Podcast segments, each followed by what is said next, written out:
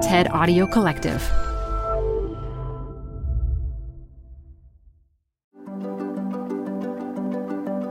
Hi, everyone. So, something a little different today. We're sharing an episode of a TED Audio Collective podcast, TED Tech. Every week, host and tech journalist Sherrell Dorsey explores a TED Talk that shows how technology is changing humanity and the way we live. Here's one we thought you'd enjoy. If you like it, get more episodes by following TED Tech wherever you're listening to this.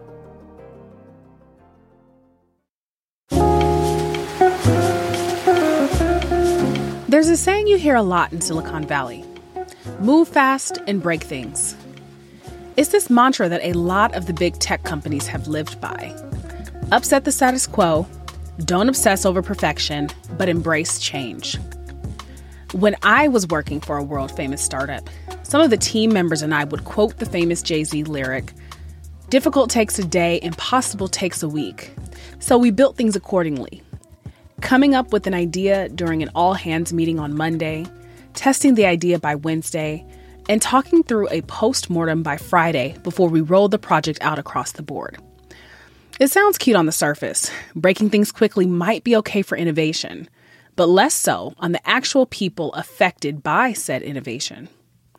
Especially when that innovation isn't built to address actual human problems. So, shouldn't the mantra be move fast and fix things that will have the greatest positive impact on society? This is TED Tech, and I'm Sherrell Dorsey.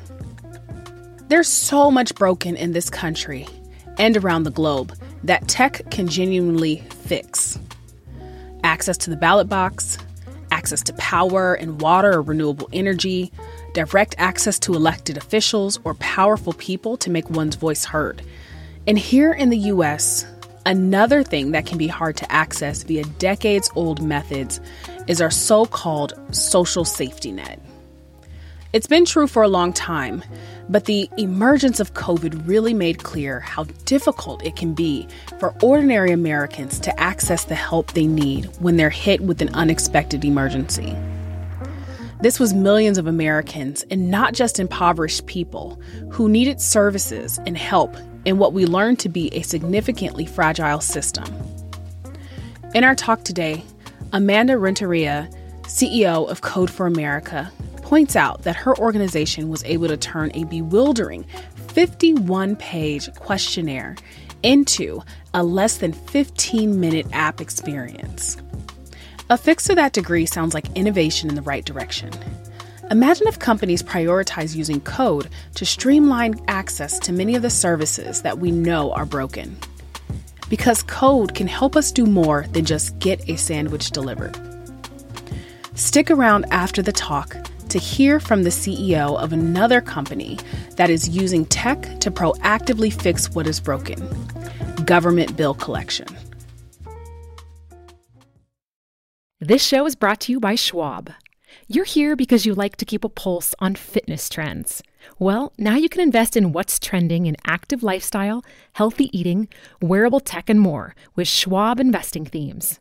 It's an easy way to invest in ideas that you believe in. Schwab's research process uncovers emerging trends.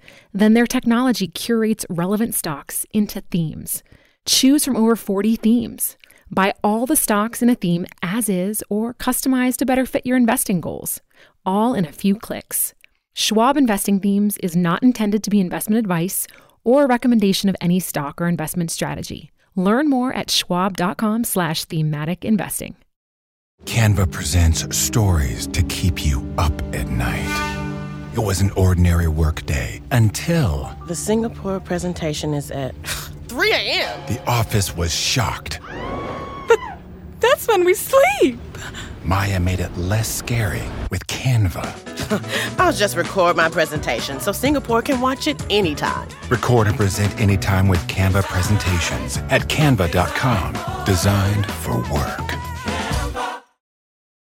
Support for this podcast comes from The Wonderful Company. If that name doesn't sound familiar to you, you probably know the pistachios that come from this company. Wonderful Pistachios is one of the highest protein nuts.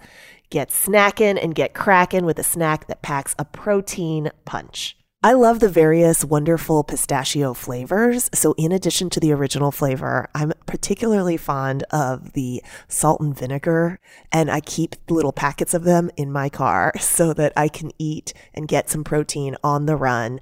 Visit wonderfulpistachios.com to learn more. Add a little curiosity into your routine with TED Talks Daily, the podcast that brings you a new TED Talk every weekday. In less than 15 minutes a day, you'll go beyond the headlines and learn about the big ideas shaping your future. Coming up, how AI will change the way we communicate, how to be a better leader, and more. Listen to TED Talks Daily wherever you get your podcasts. So, my dad's first lesson to me was look people in the eye, mija. Make sure people see you and you see them. He has been a proud janitor, farm worker, shoe shiner, home builder, and small business owner. He has seen the world from so many different lenses and has lots of stories to tell. But there's one I've never been able to get out of my head. A story of when my dad was a young kid. He and my Tío Mayo knew exactly when the trucks would come in. Under the freeway, just as the sun set, they jumped the fence to get into the dump. And as they waited for the trucks, they'd make bets on who would find the best food. An uneaten apple they could clean, a perfect banana, sometimes a candy bar or a wrapped sandwich. And then they'd grab whatever they could find and save the very best to bring home to their even younger brothers and sisters. I hate that story, but I share it because we can't solve what we can't see. In 1936, the image of the migrant mother captured the living conditions in the West, showing lawmakers what people were going through. After it published, the United States government sent 20,000 pounds of food, and that image solidified support for the very first safety net programs in America. Yet, still today, more than 37 million Americans are still living in poverty, one in six kids. As a student of economics and a career public servant, I know we've been at this for a long time. But it's my work today that has given me the hope that we can finally end poverty as we know it. And here's why. Right now, there are 80 public benefit programs all across the country intended to provide critical anti poverty resources. Yet, an estimated $60 billion in benefits go unclaimed every year. 60 billion. I believe in large part due to complicated, outdated systems that weren't designed to see the people they serve. I want you to imagine for a moment that you lost your job and you don't know how you're going to put food on the table, but you hear about this government program that can help. And so you begin the process of applying. The first thing you realize is you can't do it on the only online connection you have, your phone, because the only way to apply online is through a desktop computer. So you head to the community library, you go through screen after screen, answering close to 200 questions, wading through confusing instructions. It feels a little bit like a game of gotcha, except your benefits are at risk. Now, if you're from a place like my hometown, a small rural farming town, there isn't an easily accessible public venue with desktop computers. So you have to find a ride to the nearest social services office, maybe 30 miles away. When you get there, you have to walk through metal detectors with two security guards past a long table of scattered paper forms into the main waiting room. It's loud, and there's a long line leading to that service counter. When you get to the front of it, you're met with a thick, clouded sheet of bulletproof glass separating you from someone who could finally help. That has been the system in America for many communities like mine. So it's no wonder that 14 million Americans aren't enrolled in child and food nutrition programs, or that 6 million are missing healthcare benefits. Technology has changed almost every aspect of our lives. It's made things faster, more efficient, automatic. We need to do the same for people seeking benefits. I work for an organization called Code for America. We deploy human centered technology, the kind that respects you from the start, meets you where you are, provides an easy, positive experience. And our research has shown there are four factors we need to overcome. First, We know that far more people have access to the internet on their phone than a desktop computer. So applications should be online and mobile friendly. Second, lots of people are falling off because the process is complicated. So applications need to be simple and easy to use. Third, we know that people who are eligible for one program, like food assistance, are pretty likely to be eligible for another, like healthcare. So let's combine processes where we can. And finally, we know there are unseen heroes in government, caseworkers, social workers on the front lines navigating old systems. We can equip them with the data and tools to streamline their efforts. California's food assistance used to look like 183 questions, 51 pages of screens, available only by desktop computer. We took that application and redesigned it. This is Get Cal Fresh, a mobile first application available 24 hours a day in multiple languages with chat support.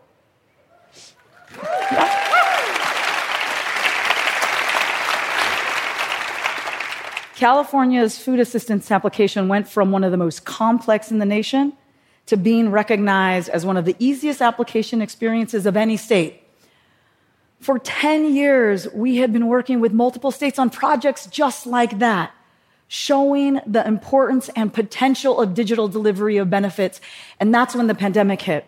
In West Valley, Utah, San Antonio, Texas, Pittsburgh, Pennsylvania, parking lots filled with families waiting for food.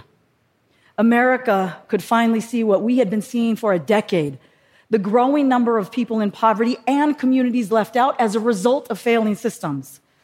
Our phones started ringing. From Washington to Maryland, we helped states distribute $600 million in benefits to kids in school lunch programs. Louisiana shared, used our best practices tools in notifying people. They proactively sent out more than 40 million texts to residents on how to access critical services. And in Minnesota, we developed an all in one application for nine different safety net benefits. That can be completed in less than 14 minutes.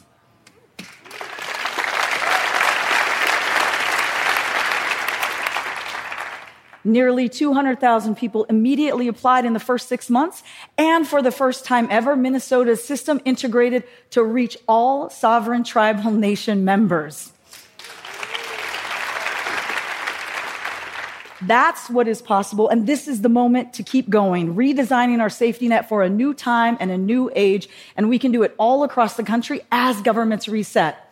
Over the next seven years, we will partner to redesign systems to unlock $30 billion in benefits for 13 million eligible people in at least 15 states. We will bring data scientists and engineers, technologists and researchers together, sitting side by side with government teams. And our Safety Net Innovation Lab will improve upon and share best practices so that every government can benefit. Because at the heart of our audacious goal is to show the world what's possible when we use the best tools we have today human centered technology and government so that families aren't waiting in parking lots for resources or kids growing up like my dad aren't searching for food by whatever means possible. Then, then we will see the true potential of every kid. And that's the calling of this moment to redesign our systems to see people, all people. Thank you. Canva presents unexplained appearances. It was an ordinary workday until. That presentation appeared out of thin air. Also, it's eerily on brand. Wait, did that agenda just write itself? Words appear, making this unexplainable case. Unexplainable? It's Canva's AI tools. I can generate slides and words in seconds. Really? the real mystery is why I'm only learning this now. Canva.com, designed for work. Support for this show comes from Brooks. I've really gotten into running this year, so I have to tell you about the Ghost 16 from Brooks because this shoe is kind of a game changer. I found the cushioning to be next level comfortable. It's incredibly soft, yet surprisingly lightweight. It's literally comfortable every time my foot hits the pavement. The Ghost 16 from Brooks isn't just a shoe for me, it's a daily boost for my runs. Visit brooksrunning.com to learn more. Amanda Renteria said, We can't solve what we can't see. Often, one reason why we can't see a problem is because it's hidden by design and kept invisible by the systems all around us. When solutions miss the mark, it's because they are frequently designed by people who likely haven't experienced the problem firsthand. Many of us are far removed from the daily struggle of those who are living at the margins of society.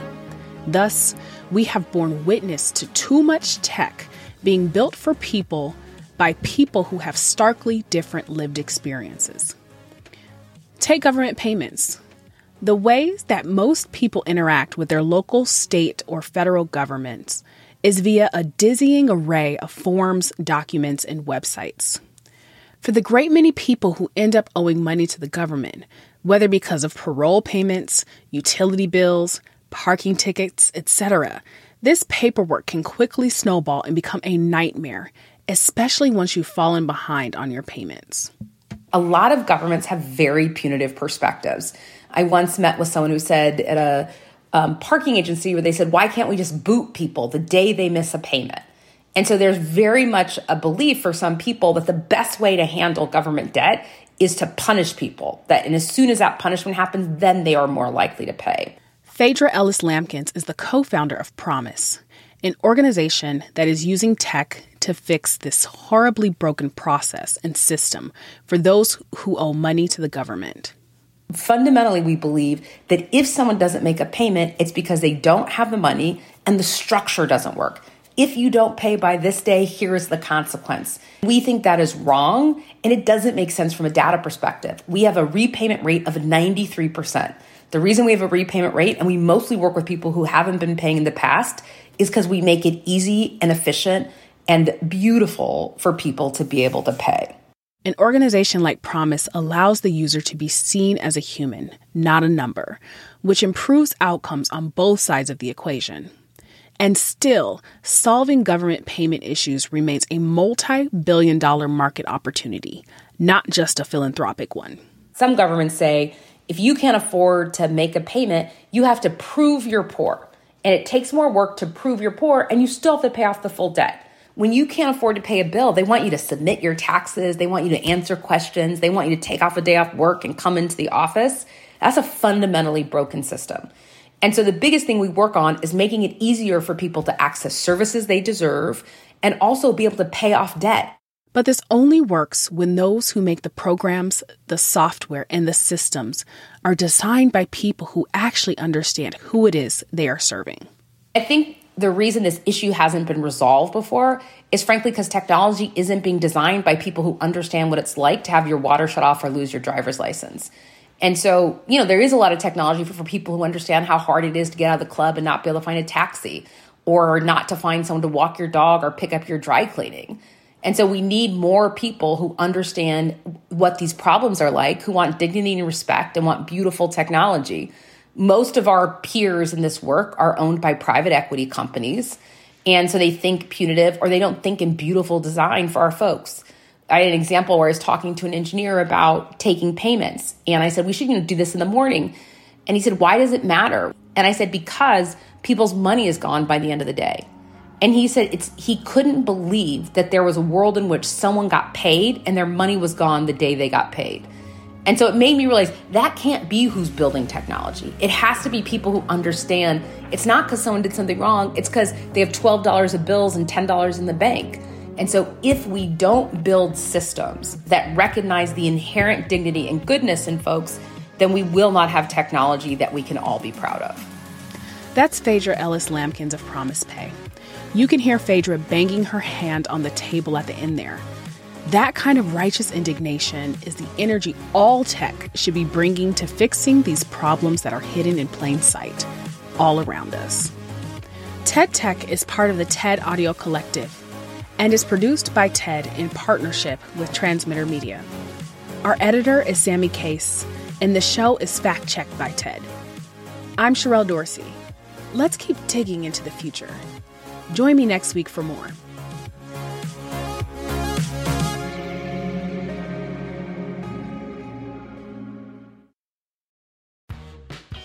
You're growing a business and you can't afford to slow down.